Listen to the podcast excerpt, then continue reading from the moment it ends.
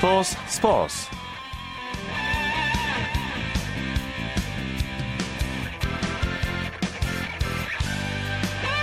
안녕하십니까 아나운서 이창진입니다. 일요일 스포츠 스포츠를 진행하는 최시중 아나운서의 개인적인 사정으로 오늘은 제가 이 시간 여러분과 함께합니다.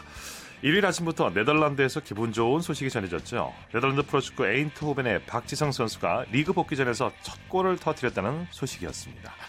하지만 미국에서는 류현진 선수가 시즌 5패째를 기록했다는 아쉬운 소식도 있었는데요. 지금부터 이 소식들을 차례차례 알아보도록 하겠습니다. 먼저 국내외 프로야구 소식부터 살펴봅니다. 스포츠서울의 장강훈 기자입니다. 안녕하십니까? 안녕하십니까? 자, 류현진 선수 선발 등판 얘기부터 해보죠. 참 아쉬움이 많이 남습니다. 네, 아, 새벽부터 이 밤잠 좀 설쳐가면서 야구 보신 분들은 좀 실망하신 경기이기도 했는데요. 류현진 선수가 오늘 다저 스타디움에서 열렸던 보스턴과의 홈 경기에 선발 등판해서 5이닝 동안 홈런 하나를 포함해서 5안타 4실점으로 시즌 5패째를 당했습니다. 네. 오늘 89개 던졌는데 5월, 5월 6일 샌프란시스코전 이후 최소 투구였고요. 메이저리그 데뷔 이후에 156이닝, 638명, 8번째 타자를 상대로 처음으로 몸에 맞는 공을 내줘서 더 아쉬움이 남았습니다. 네. 항상 1회가 문제인데 홈런도 네. 그렇고요. 1회 네. 넉 점을 내주고 그러면서 데뷔 후 처음으로 홈 quality start에 실패했는데요. 어떤 부분이 이 문제였다고 보십니까? 글쎄 일단 뭐 여러 가지 징크스들이 오늘 다 집약된 경기였다고 볼 수 있는데 일단 네. 류현진 선수가 나흘 휴식을 취하고 나면은 방어율이 좀 떨어지는 성적이 별로 좋지 않은 그런 패턴을 좀 보여왔었고 네네. 말씀하신 대로 1회에 올 시즌에 13개 홈런 맞은 것 중에 6개를 1회에 허용을 하면서 네. 초반에 스트라이크 존을 잡기 위해서 여러 가지 코스, 여러 가지 구종을 이 코스 스트라이크 존에다가 넣다 보니까 좀 장타를 많이 맞는 그런. 거라고, 네. 네. 본인이 그렇게 있다 이야기를 했고, 다음 경기 때는 1회부터 좀 코너워크에 조금 더 신경을 쓰겠다라고 이야기를 했기 때문에 류현진 선수가 다음 경기 때는 1회에 좀 완벽한 모습을 보이지 않을까, 그렇게 생각이 됩니다. 네. 감기에 걸렸다는 얘기도 있던데요.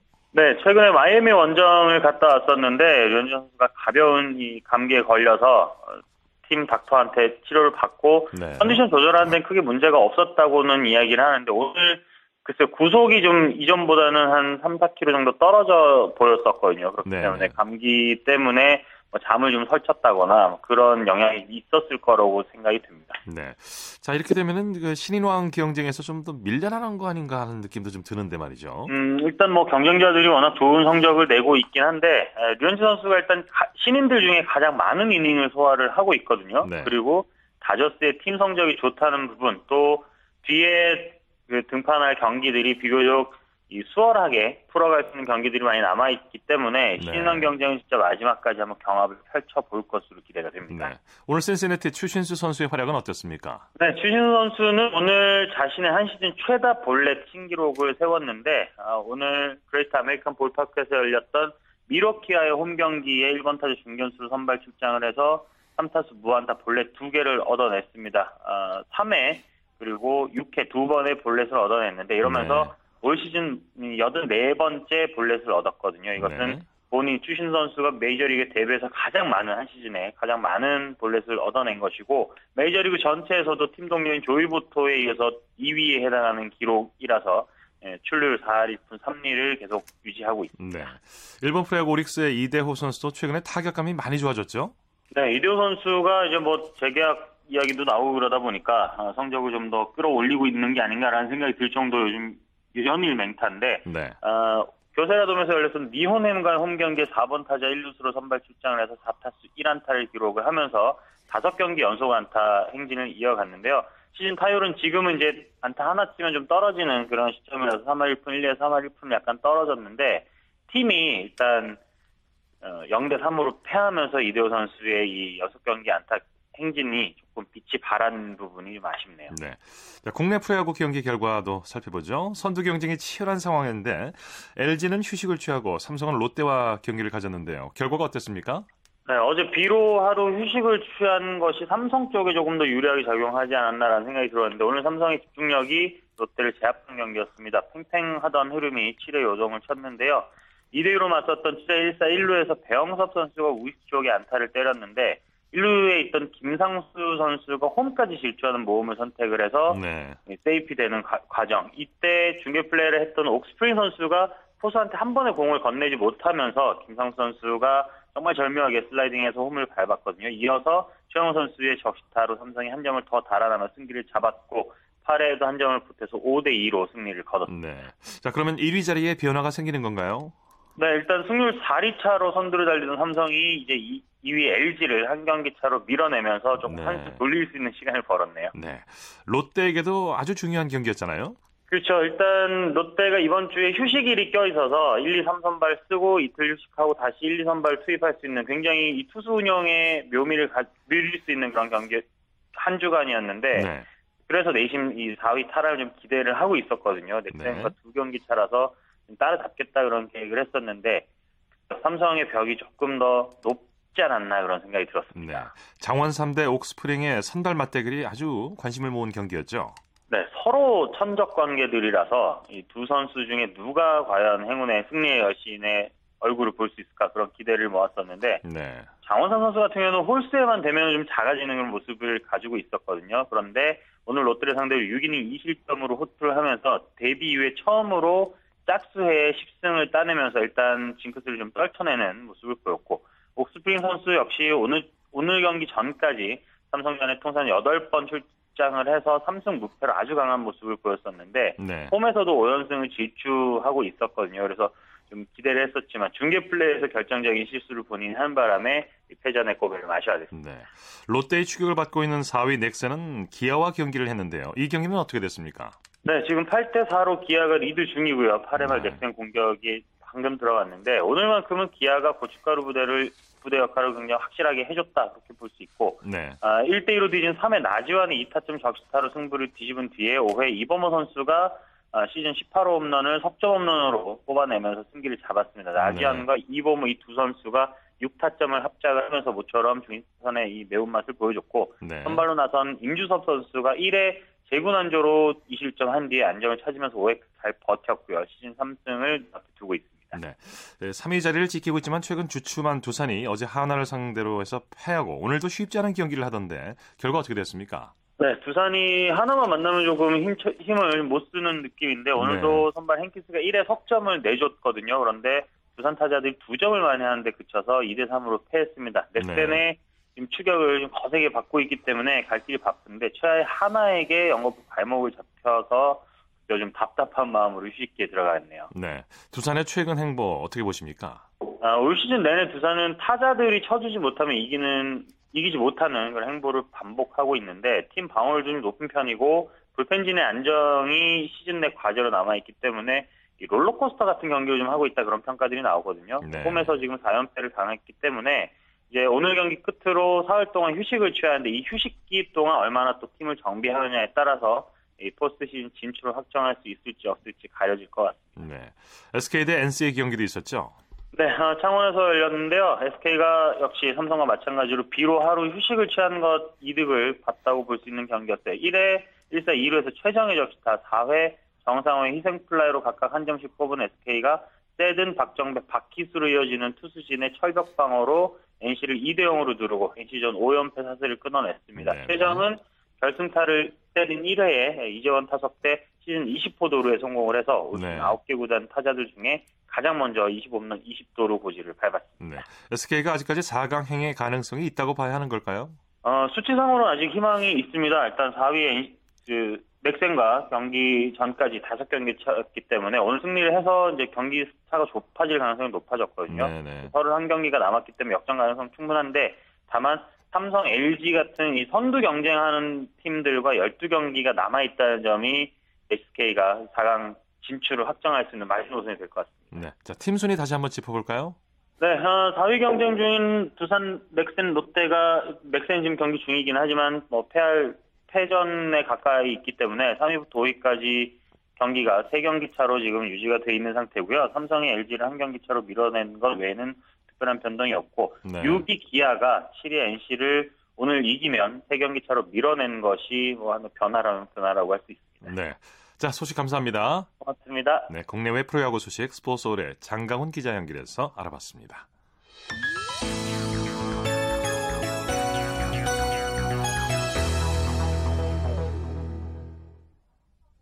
네, 축구 소식도 살펴보도록 하겠습니다. 스포츠 동아의 윤태석 기자와 함께합니다. 안녕하십니까? 예, 안녕하세요. 네, 박지성 선수 얘기부터 해야겠죠. 에인트호븐에 복귀해서 첫 골을 기록했죠.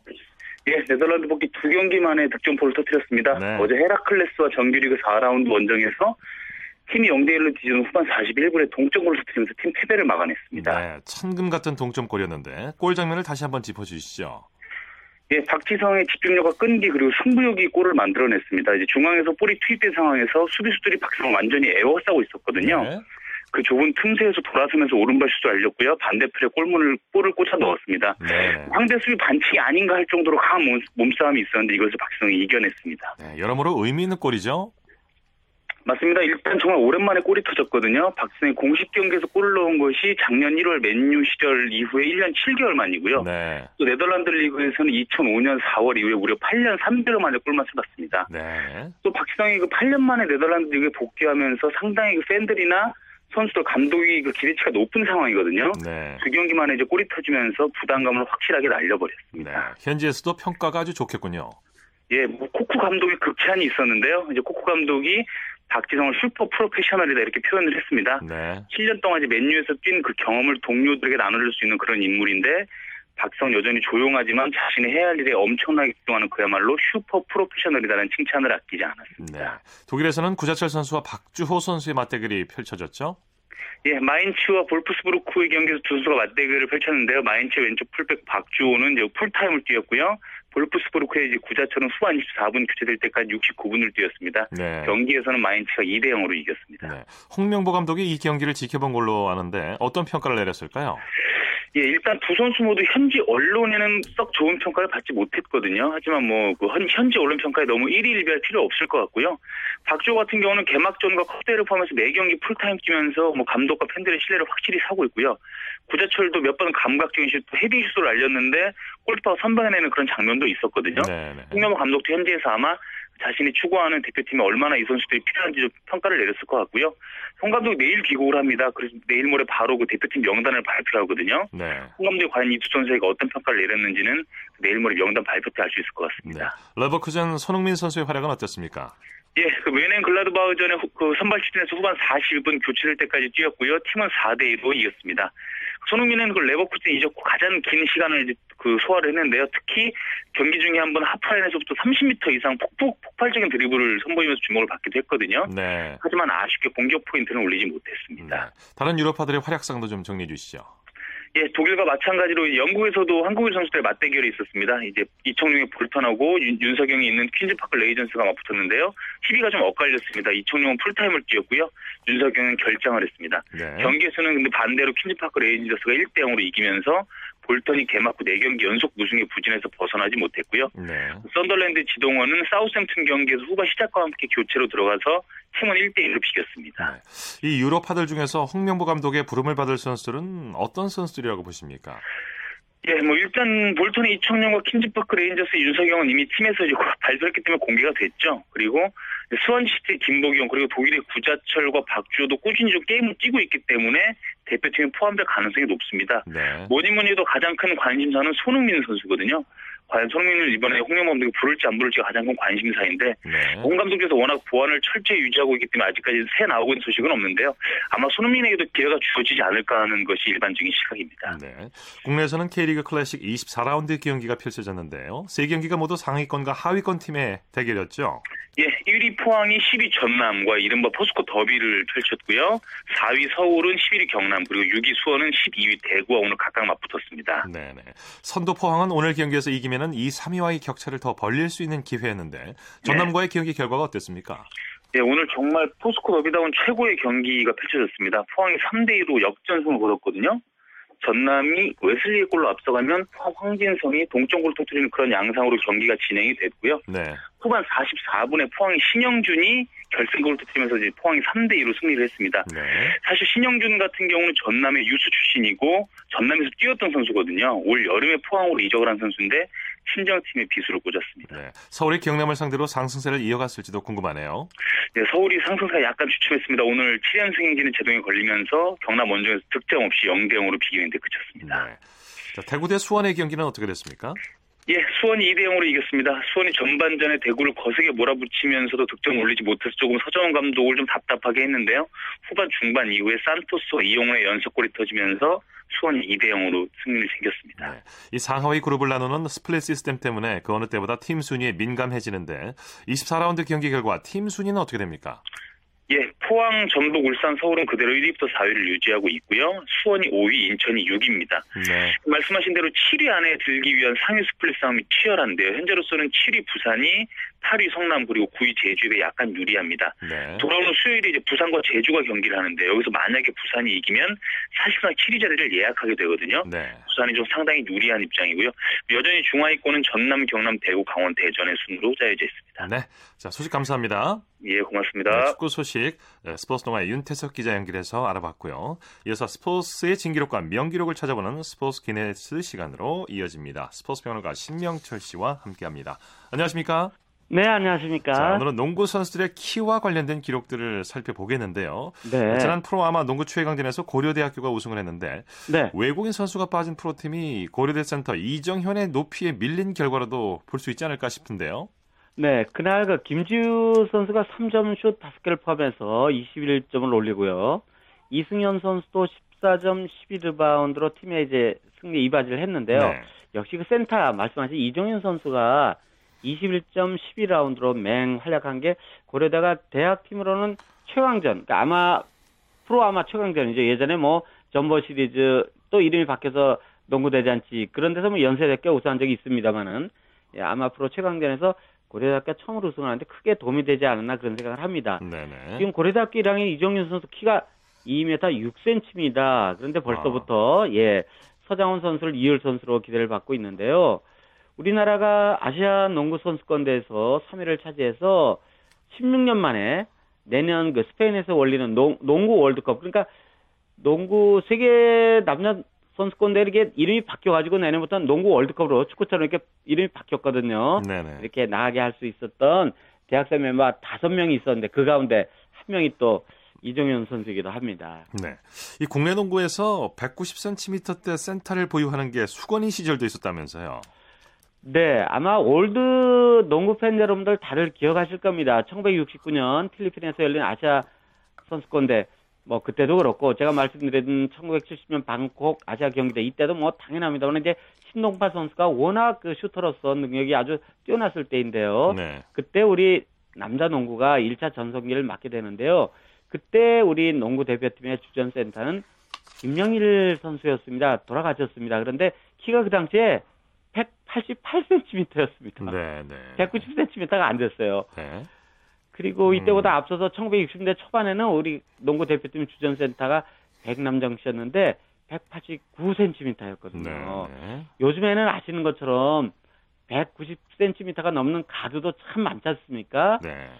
물론 이제 당시 그러니까 1960년대 초중반 때 또는 1970년대 막 넘어설 그 무렵에 농구의 그 센터의 기능이 요즘과는 좀 다르다고 저도 생각을 하고 아마 그때도 그랬습니다. 슈터에게 이제 슈팅 기회를 얼마나 잘 만들어주느냐 네. 이게 센터로서 이제 우수한 선수로 평가받는 그런 기준이기도 했는데요. 어쨌든 간에 그래도 역시 리바운드도 많이 잡아야 되고 이래서 높이의 그 위력을 절감하고 있었기 때문에 이 김영일 선수의 백업이기도 했지만 어쨌든 192cm 이제 박한 선수가 등장을 하게 됩니다. 네. 뭐 농구 올팬 여러분들 다 기억하시죠? 그래서 비로소 우리나라도 190cm대 센터를 보유하게 됐는데 우리나라 남자 농구가 네. 박한 선수는 1970년대 초중반까지 우리나라 남자 농구의 포스를 책임을 지게 됩니다. 네. 네. 이후에도 여전히 180cm대 센터들이 나오는 걸 보면은 센터의 장신화가 쉽지 않았던 일이었던 것 같아요. 네, 그 기억하실지 모르겠습니다. 1982년 뉴델리 아시아 경기대회 때 우리나라 중국을 꺾고 아시안 게임에서 앞에 말씀드렸던 1970년 방콕 아시안 게임 이후로 두 번째로 이제 금메달을 따게 되는데요. 그때 주전 센터가 신선우 선수였거든요. 네. 그런데 키가 센터인데 189cm였습니다. 음. 그때 이미 중국은 2m대 선수가 질비했거든요. 그러니까 중국 선수들이 보면 어, 이 꼬마 센터네. 이런 생각들 아마 했을 거예요. 네, 네. 예, 그리고 그 대회는 또, 이거 기억하실 분들이 계실지 모르겠는데, 걸어다니는 그 만리장성 야오밍 선수 훨씬 전에. 야오밍, 네. 예, 그 훨씬 전에 공포의 만리장성이 또 있었는데 누구냐면 무티에추라는 선수가 있었어요. 네네. 키가 2m 38cm였습니다. 네. 이 선수가 이제 대단합니다. 예, 나이가 좀 많아서 그 대회 불참을 했는데요. 그게 우리나라 우승할 수 있었던 정말 천만다행한 일이었고요. 또 금무렵에는요, 일본에도요, 2m 34cm의 장신 센터 오카야마 야스다케 선수가 있었어요. 네. 오카야마 선수라고 이제 흔히들 알고 계시는데 이 선수는 이제 미국 프로농구 NBA에서도 이제 스카우트 하려고 했었는데 결국 이제 실패를 했습니다만은 어쨌든 금무렵에 우리나라 센터들은 2m가 채 안 되는 키를 갖고 중국, 무티에추, 일본, 오카야마 이런 장신 센터들 맞아서 정말 정말 힘들게 싸웠습니다. 네. 네. 이후에 195cm의 조동우를 거쳐서 2m대 센터가 등장하게 되죠. 네, 그렇습니다. 말씀하신 조동훈 선수는 1983년, 그러니까 1980년대 초반에 이제 전버 시리즈, 나중에 이제 농구 대잔치 또 이름을 바꾸게 됩니다만은 네. 그때 우리나라 남자 농구 선수는 처음으로 실제 경기에서 이제 덩크슛 성공했던 바로 그 선수인데 키가 195cm였어요. 네네. 그리고 그 선수는 이제 앞에 말씀드렸던 센터가 보통 자기 기능, 그 포지션 플레이에서 기능이 이제 보통 예전에는 자꾸 이제 공을 나눠주는 슈터에게 슈팅 기회를 주는 그런 기능을 하고 있었는데 네. 그때부터는 이제 센터가 스스로 득점도 하는 이른바 공격형 센터라는 그런 플레이 스타일을 이제 우리나라 농구에다 들여놓게 되게 되는데요. 네. 그 이후로 아시는 것처럼 이제 아직 현역입니다만 221cm, 2m 21cm는 하승진 선수의 아버지인 하동기 씨가 2m 4cm로 우리나라 남자농구 센터로는 처음으로 2m를 넘어선 그런 네. 최초의 선수이긴 한데 이분이 농구를 좀 늦게 시작하셨거든요. 네. 그리고 또 무릎 부상으로 선수생활을 오래 하지는 못했습니다. 네. 네. 이어서 이제 그 2m 5의 한기범, 2m 7의 서장훈 선수의 등장으로 이 한국농구도 드디어 본격적인 2m대 센터 시대를 열게 되죠. 네, 이제 본격적인 2m 센터 시대가 열리게 되는데요. 잘 아시는 것처럼 말씀하셨던 한기범 선수는 그 더블 포스트라는 그러니까 센터를 두 명을 세우는 그런 공격형 그런 시스템을 이제 우리나라 농구가 갖추게 되는데 네. 김유택 선수하고 짝을 이뤘지 않습니까? 197cm였습니다. 그러니까 뭐 네. 웬만하면 이제 센터의 키인데요. 그래서 그 두 선수가 이끌었던 중앙대학교 기아자동차가 다들 기억하시죠? 1980년대 국내 성인 남자 농구를 완전히 그냥 휩쓸었지 않습니까? 천하무적이었죠. 네. 네, 그렇습니다. 그래서 두 선수가 장신이면서도 또 기동력을 갖추고 있었고요. 그리고 그 또 이후에 1990년대 초반에 이 서장훈 선수가 흉고등학교 졸업하고 연세대학교 입학을 하면서 연세대학교 입학하자마자 바로 국가대표 선수가 됐고요. 네. 예, 그전에도 뭐 워낙 사실 이 선수는 기동력도 있었지만 이 중거리, 중장거리 슈팅력도 있었지 않습니까? 네. 예, 그렇게 되다 보니까 적어도 아시아권에서는 키에서는 밀리지 않는 그런 상황이 됐는데 그렇게 되다 보니까 2000년은 부산 아시아 경기대회에서 그때 당시 이제 야오밍 선수가 현역이었거든요. 네. 키가 2m 29cm였습니다. 2m 29cm. 그러니까 정말 걸어 다니는 말장성이었거든요. 네. 예, 그 중국을 꺾고 우리나라가 아시아 경기대에서 사상 세 번째 우승을 이뤘는데요. 네. 자, 이종현 선수, 이 서장훈 선수의 뒤를 이어서 한번 세계 무대에 한번 도전해 볼 만한 내년 이제 스페인에서 세계 서 농구 월드컵이 열리는데요. 네. 그 이전에 앞서서 또 아, 인천에서 아시아 경기대 경기대회가 열리는데 중국 한번 또 꺾어볼 만하다는 그런 생각을 해보게 됩니다. 네, 기대해 보죠. 자, 스포츠 기네스 스포츠 평론가 신명철 씨와 함께했습니다. 고맙습니다. 네, 고맙습니다.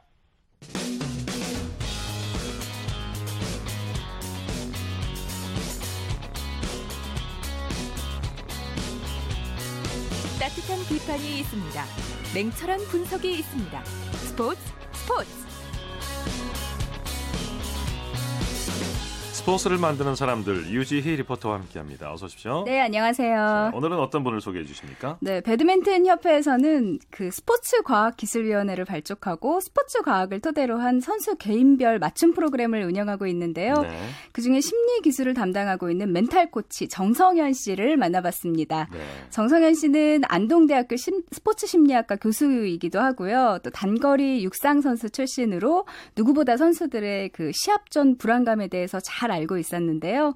기량과 기술 또 경험이 비슷한 세계적 수준의 선수들끼리의 시합에선 정신력이 그 경기의 승패를 좌우하기 때문에 이 멘탈 코치의 역할은 굉장히 중요하다는 얘기를 했습니다. 시합 상황 당일에 선수가 시합을 뛰는 와중에도 급작스러운 카타스트로피라는 개념의 급작스러운 불안이 존재를 하거든요. 대부분의 선수들은 그 시합 상황에 따른 불안 때문에 경기를 거의 지고 이기고 하게 됩니다. 어, 세계적인 선수들은 이미 체력과 기술은 그 상위에 올라와 있거든요. 그런 상황에서 시합을 뛴다라는 건 사실 제일 마지막에 있는 심정 역할이 가장 중요한 개념으로 도래하게 되죠. 정말 좋은 기량을 가지고 있는 우리 대표팀 선수들이 그 심리적으로 그런 전략 전술을 잘못 가져가서 시합을 망치게 되는 경우를 한두 번 봐온 게 아니거든요. 그 제가 할 수 있는 역할은 그런 선수들 옆에서 계속 있으면서 시합 상황에서 그 선수들을 케어할 수 있는 프로그램을 바로바로 즉시적으로 제공해주는 그런 담당을 맡고 있는 겁니다.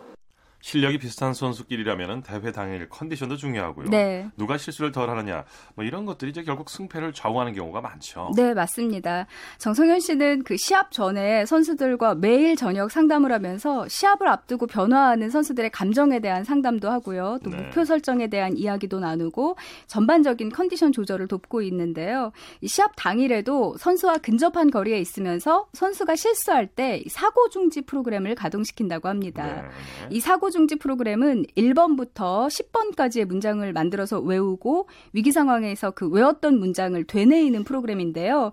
선수가 자신의 실수를 잊게 하는데 아주 효과적이라고 합니다. 네. 선수가 들을 수 있을 정도의 제가 가장 근접거리에서 어, 선수와의 그, 그 암호화된 사인을 보내게 되죠. 사과는 10개, 바나나는 9개, 딸기는 8개. 이런 식으로 해서 그 선수에게 그걸 주입을 시킵니다. 그러면서 정말 시합 상황에서 정말 잘못됐을 때 그 선수는 제가 1번, 3번, 6번, 9번 아주 큰 소리를 1369 그럼 데인저러스 상황, D1 상황에 1369 그러면 그 선수는 하나는 뭐고 두 개는 뭐였고 요걸 갖다가 순차별로 생각을 하면 이걸 6초 이상 가늠하게 하면 순간적으로 이전에 있었던 실수 여건을 순간적으로 까먹습니다. 그러니까 우리나라의 모모 선수는 한 번 실수를 하게 되면 항상 어, 뒤를 돌아보는 습관이 있습니다. 그리고 머리를 긁적거리는 선수가 있고 하다못해 라켓으로 그러니까 나 지금 멘탈 내지는 정신적으로 지금 붕괴됐어 라는 표현을 하는 선수들도 있습니다. 저는 만약에 복식 시합을 4명을 하면 4명 중에 누가 무너지는가를 봅니다. 네. 네. 박태환 선수의 경우에 시합 전에 심리적인 안정을 위해서 이어폰 음악 감상을 한다고 해서 화제가 됐는데 네. 국가대표 배드민턴 선수들 역시 경기 전에 이어폰을 끼고 있다고요. 네, 국가대표 배드민턴 선수들은 전원이 시합 전에 이어폰을 꽂고 있다고 하는데요. 음악을 듣는 건 아니고요. 정성현 씨가 개발한 마음을 안정시키는 음파를 듣는다고 합니다. 음파. 네. 네. 그리고 배드민턴 선수들 중에서도 특히 이용대 선수를 어, 자기 관리 능력이 뛰어나고 위기 상황에서 자신만의 마인드 컨트롤 방법을 가지고 있는 아주 멘탈이 강한 선수로 꼽기도 했는데요. 네. 또 가장 보람을 느낄 때는 이 심리 기술 훈련을 열심히 했던 선수들이 대회에 나가서 좋은 성적을 받았을 때라고 합니다. 네. 이번 세계 선수권 대회에서도 그런 선수들이 있다면서 칭찬을 아끼지 않았는데요. 그 얘기도 함께 들어보시죠. 요번에 세계선수권 대회에 저희 국가대표 이용대 고성현 선수를 제외한 굉장히 많은 우리 선수들이 4강에 진출을 했습니다. 네 팀이 4강에 진출을 했는데 그 4강에 올라갔던 많은 선수들이 대부분 심리 프로그램에 적극적으로 참여한 선수였다라고 하는 것. 이 선수들이 저를 믿고 계속 심리 기술 훈련을 열심히 해준다는 다짐을 하기도 하고요. 그 중에서 김사랑, 김귀정 선수는 사람들이 잘 모르실지 모르겠지만 세계 랭킹이 5위입니다. 근데 이 선수들은 자기네들이 한 번도 못 이겼던 덴마크 선수들을 한 세트를 그 아주 완사이드하게 이기기도 하고요. 그리고 효상의 그 자신감이 분명히 새로운 자신감이 존재합니다. 근데 이 선수들은 제가 도움을 주고자 하는 프로그램에 적극적으로 참여를 했고요, 정말. 그냥 가만히 이미지 트레이닝을 40분 이상을 소화를 하고 사고중지 프로그램을 아주 적극적으로 잘 활용을 하고 저 개인적으로도 너희들은 그 심리 프로젝트 팀이다라고 말할 정도로 앞으로 한국을 대표할 수 있는 아주 좋은 선수들로 성장을 해나갈 것 같습니다. 네. 네. 정성현 교수는 이 멘탈 코치를 하면서 선수들과 교감을 나누기까지 그 친밀감을 형성하는 것이 가장 힘들지만 반면에 또 가장 재미있는 과정이라는 말을 했고요. 배드민턴은 심리적인 요인이 크게 작용하는 운동이기 때문에 선수들이 과학적인 분석을 통해서 경기를 지배하는 데 도움을 주는데 앞으로도 최선을 다하겠다는 각오를 다지기도 했습니다. 네. 자, 스포츠를 만드는 사람들 이유지 희 리포터와 함께했습니다. 수고하셨습니다. 네, 고맙습니다.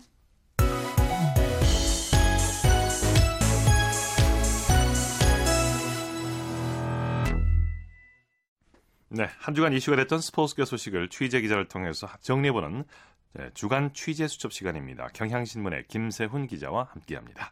안녕하세요. 네, 안녕하세요. 자, 프로축구 성남 1화가 안산으로 연고지를 옮긴다는 소식이 전해졌는데요. 네. 어제 구단 고위 관계자도 이 사실을 인정했죠. 그렇습니다. 어제 이제 보도를 통해서 어, 발표가 아, 저 보도가 됐었죠. 성남 1화가 야 1화를 떠나서 연고지를 안산으로 옮길 거다 이런 보도가 네. 나왔고요. 그동안 축구 어, 성남 구단이 공식적으로 얘기는 안 했는데 어제 어, 성남 1화가 울산현대를 3대 1로 꺾었잖아요. 홈에서. 네, 어, 그러고 네. 나서 성남 고위 관계자가 나와서 어쩔 수 없다. 팀을 살리기 위해서 이- 이전을 해야 되겠다라고 얘기를 했죠. 네. 에, 성남이라는 좋은 성적을 많이 거둔 오랜 구단인데요. 네. 역사 속으로 사라진다고 하니까 좀 아쉬운 느낌이 드는데요. 그렇습니다. 성적으로만 본다고 하면 그리고 이제 안산으로 가게 되면 일단 성남이란 이름은 없어지게 됩니다. 뭐 성남이 그동안 많은 음, 뭐큰 그 일들을 많이 해냈죠. 특히 K리그 7회 우승이라는 최다 우승을 기록을 했고 또 3회 연속으로 우승한 유일한 팀도 됐었고요. 아시아 챔피언스 리그까지도 정상에 오르고 한국 축구의 한 획을 긋는 명문 구단이었으면 인, 인 거는 사실이었지만요. 네, 이 역사 속으로 사라질 것 같습니다. 성남 팬들도 해체 반대를 외치고 있죠. 네, 어제 경기장에 평소보다 좀 많은 관중이 왔어요. 그러니까 성남 홈 경기장에 그렇게 관중이 많이 오지 않거든요. 근데 어제는 한 4천 명 정도 가까운 관중이 와서 어, 우리는 항상 이 자리에 있겠다. 성남과 함께라면 이 자리에 네. 있겠다. 성남 해체를 반대한다. 이런 식의 얘기도 많이 그 프랭카드 이런 것도 많이 그 걸어놨고요. 그러면서 성남 선수들이 선전을 계속 끝까지 응원을 했죠. 네. 성남이 안산으로 갈 수밖에 없는 이유 역시 돈 때문인가요? 네, 뭐 프로라고 하면 돈, 성적, 팬 이렇게 필요한데요. 무엇보다도 돈이 있어야 생존을 할 수 있는데 네. 그동안 성남이 통일그룹이 1년에 한 100억 원 내지 150억 원 정도를 그 계속 지원을 해왔는데요.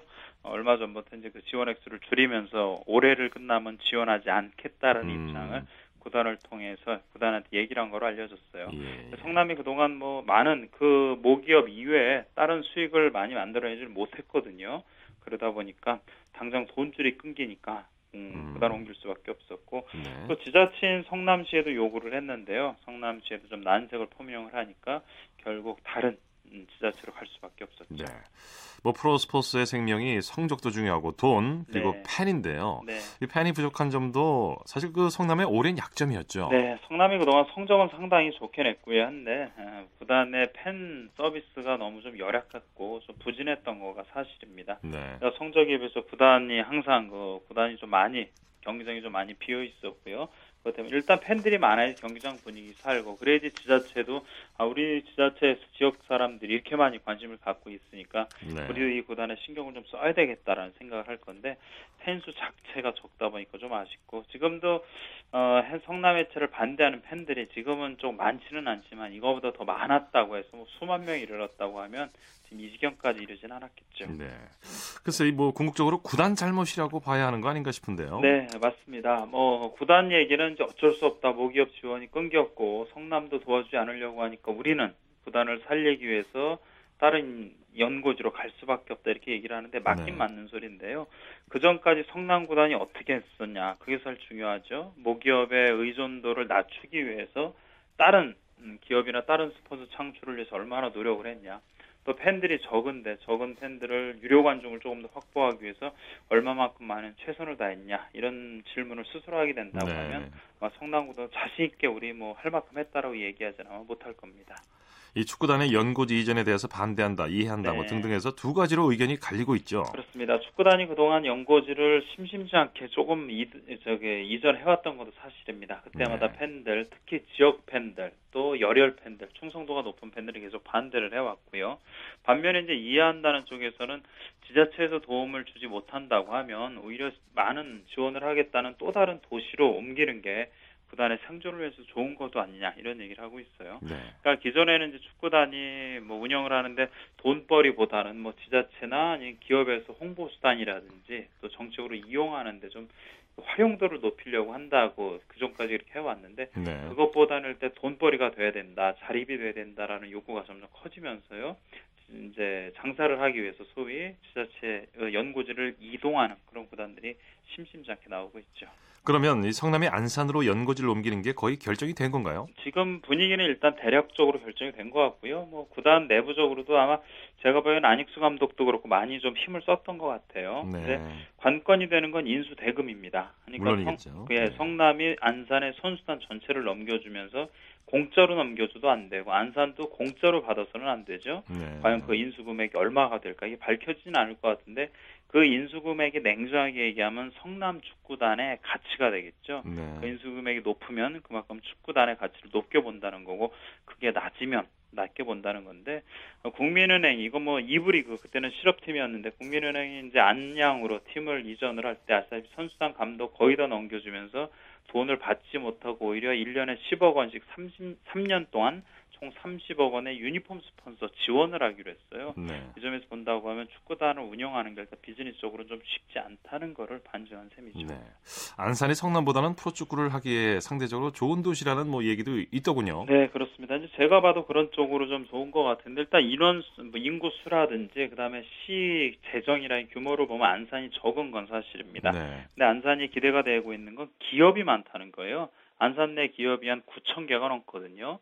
그러니까 예를 들어서 연간 5천만 원씩 내는 기업이 100곳이 나오면 50억이고 네. 50억 원이고 뭐 만약에 200곳이 나온다고 하면 100억 원이 될 수 있는 상태죠. 그러니까 네. 기업이 많다는 건 그만큼 개미 기업의 컨소시엄이 구성된다고 그렇죠. 하면 예, 재정의 네. 안정성도 도모할 수 있게 될 겁니다. 외국인들이 많이 산다는 것도 구단 운영에 도, 도움이 되나요? 네, 제가 보기에는 이제 가능성이 있다고 봐요. 지금 네. 올해 통계청 올해 자료에 따르면 안산시 외국인 6만 5천여 명 정도가 살고 있는데 이게 우리나라에서 가장 많은 외국인이 살고 있는 도시거든요. 네. 대부분 뭐 그 공장지대나 산업지대에서 일하고 있는 동남아, 아시아 쪽 어, 노동자들이 대부분입니다. 네. 노동자들이 뭐 축구를 이제 전통적으로 좋아한다는 얘기도 있고 또 어, 안산이 조금 더 영악하게 해야 되겠죠. 만약 구단을 운영을 한다고 하면 이 동남아 팬들을 조금이라도 흡수할 수 있는 그런 쪽의 마케팅이나 이런 걸 또 할 필요가 있겠죠. 필요했겠죠. 네. 네. 소식 감사합니다. 네, 고맙습니다. 김세훈의 주간 취재 수첩이었습니다. 스포츠 단신 전해드립니다.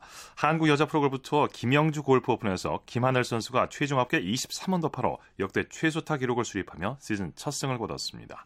김효주가 21언더파로 2위, 김혜림과 이예정이 18언더파로 공동 3위에 올랐습니다. 최경주 선수가 미국 프로골프 투어 플레이오프 1차전 바클레이스 3라운드에서 PGA 투어 개인 통산 두 번째 홀인원을 기록했습니다. 최경주는 뉴욕에서 계속된 대회 3라운드에서 2오버파를 쳐 중간 합계 2오버파 공동 60에 그쳤지만 파3 홀인 135야드 14번 홀인원을 기록했습니다. 지금까지 아나운서 이창진이었습니다.